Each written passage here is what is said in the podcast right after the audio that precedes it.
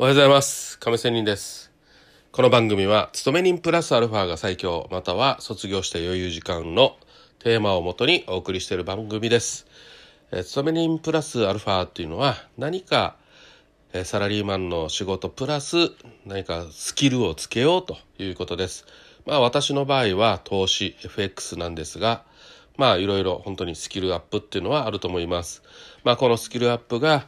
えーお金になることもあればお金にならんけども、えー自分なりでとても楽しいね、えーこと趣味とか何でもいいですしでそれがまたね他の人との共有で、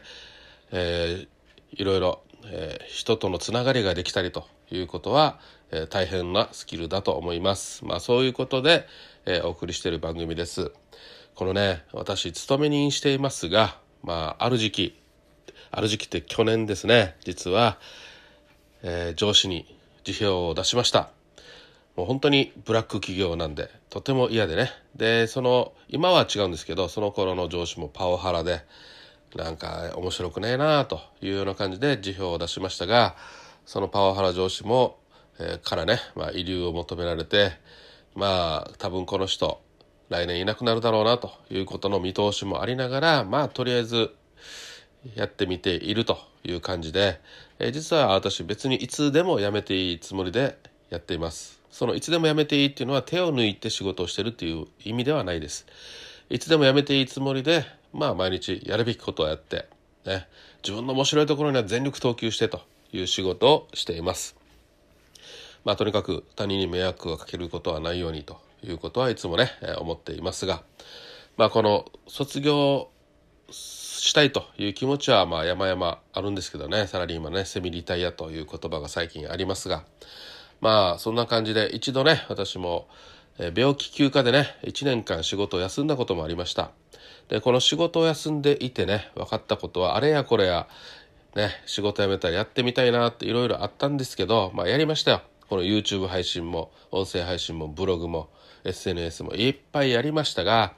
まあそれでも大してやれなかったなっていうのがねあります。理由はやっぱり休んでいるとね、えーサラリーマンじゃなくなるとね自由な時間がたくさん増えます。するとあれもこれもややってみたいというのはあったんだけどやっぱりダラダラしてしまってね、えー自分の規制がなくしなく、えーコントロールができなくてダラダラでまあいろいろやりたいのは全てはできなかったということでねやっぱりサラリーマンをしているとその中でもね朝起きて、えー早く起きて、え電車に乗って、え通勤してとかね。そういうことで無理やり、え行動を起こさせられるっていうことの中でまあいろいろ、自分の自己コントロールは生まれたりね、えー何か人のために今日は起きないとなとかね。そういう何かちょっとした強制力があってこそ人は意外と動けるな。まあ自分私自身がね結構弱い人間なんでね。まあそういう何かがないと動けないというとこもあってね。うんまあちょっとサラリーマン卒業。まあいいけどちょっと今の私じゃまだまだ力不足だなというのも実際あります。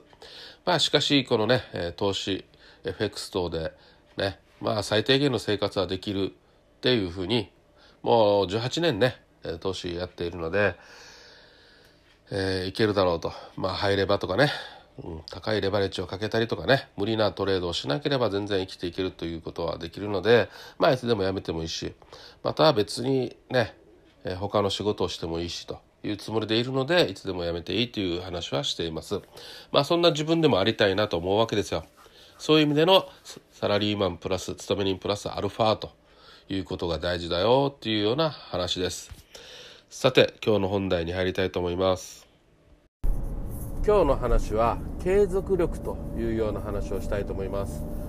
えー継続は力なりという言葉私大好きなんですけどもさあ皆さん、あのー最近何でもいいんですが何か継続してるものありますか？っていうことなんですが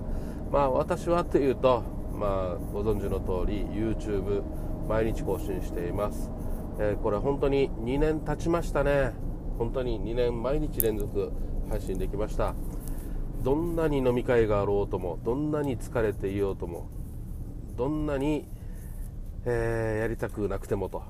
やっぱ人間ねやりたくない時もあるわけですよ。なんか乗らないなっていう感じでね、うん、でもそれでも2年間続けてきました、えー、これはというときっかけはブログでした。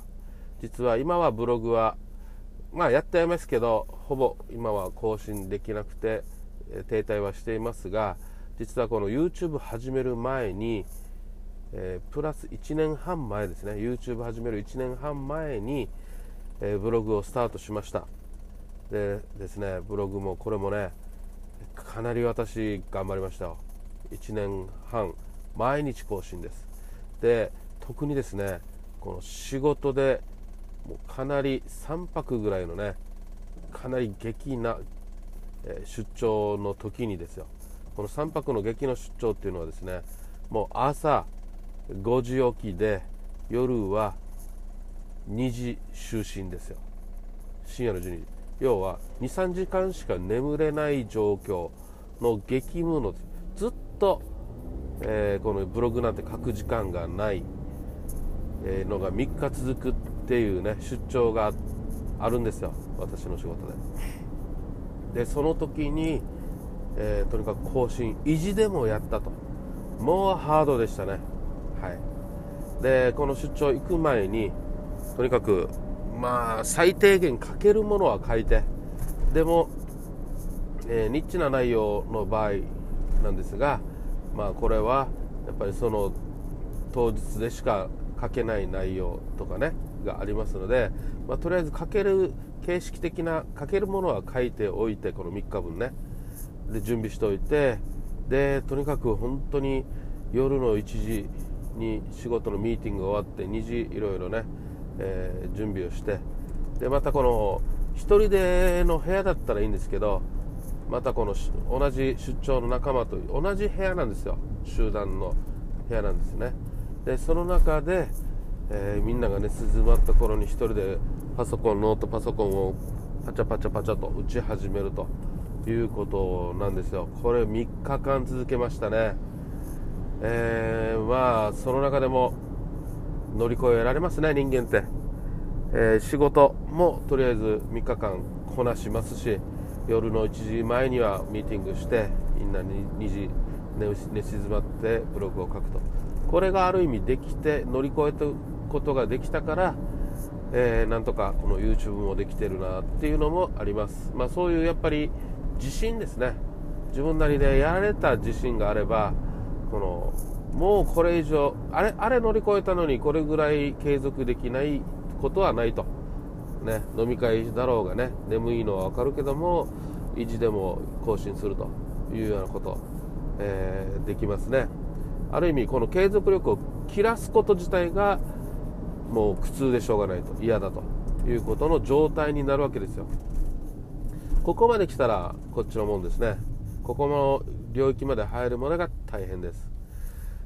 さあその感じで YouTube も今現在続けていますというようなことですがやっぱりこの人間、えー、経験することこそ大事というのはそういうことなんだろうなと思います。でまあじゃあ幼い頃のちょっと話になるんですが私実は小中高校大学まで無遅刻無結果です。すごくないですか？はい。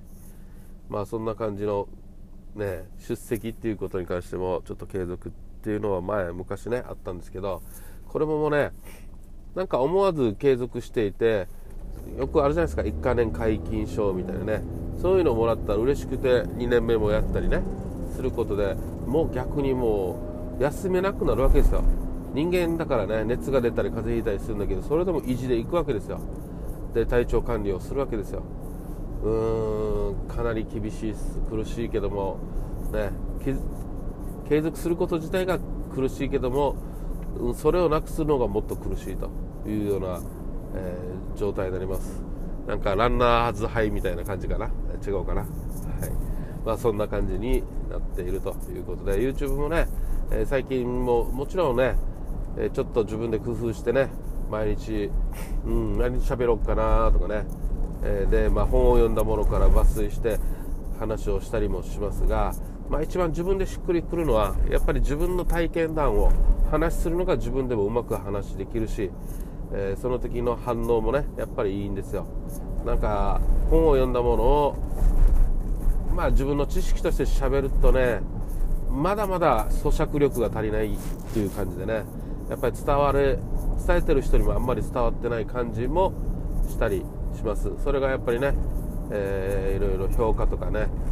あの視聴数とかにもね、えー、反映されてくるのでやっぱり手に取るより分かりますね。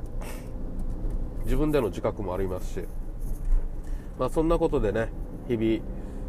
まあある意味苦しみながらしかしある意味楽しみながら継続していますよ。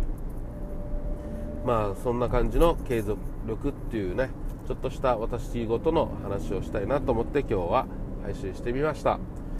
それでは今日も頑張っていきましょう。それではまた明日。See you!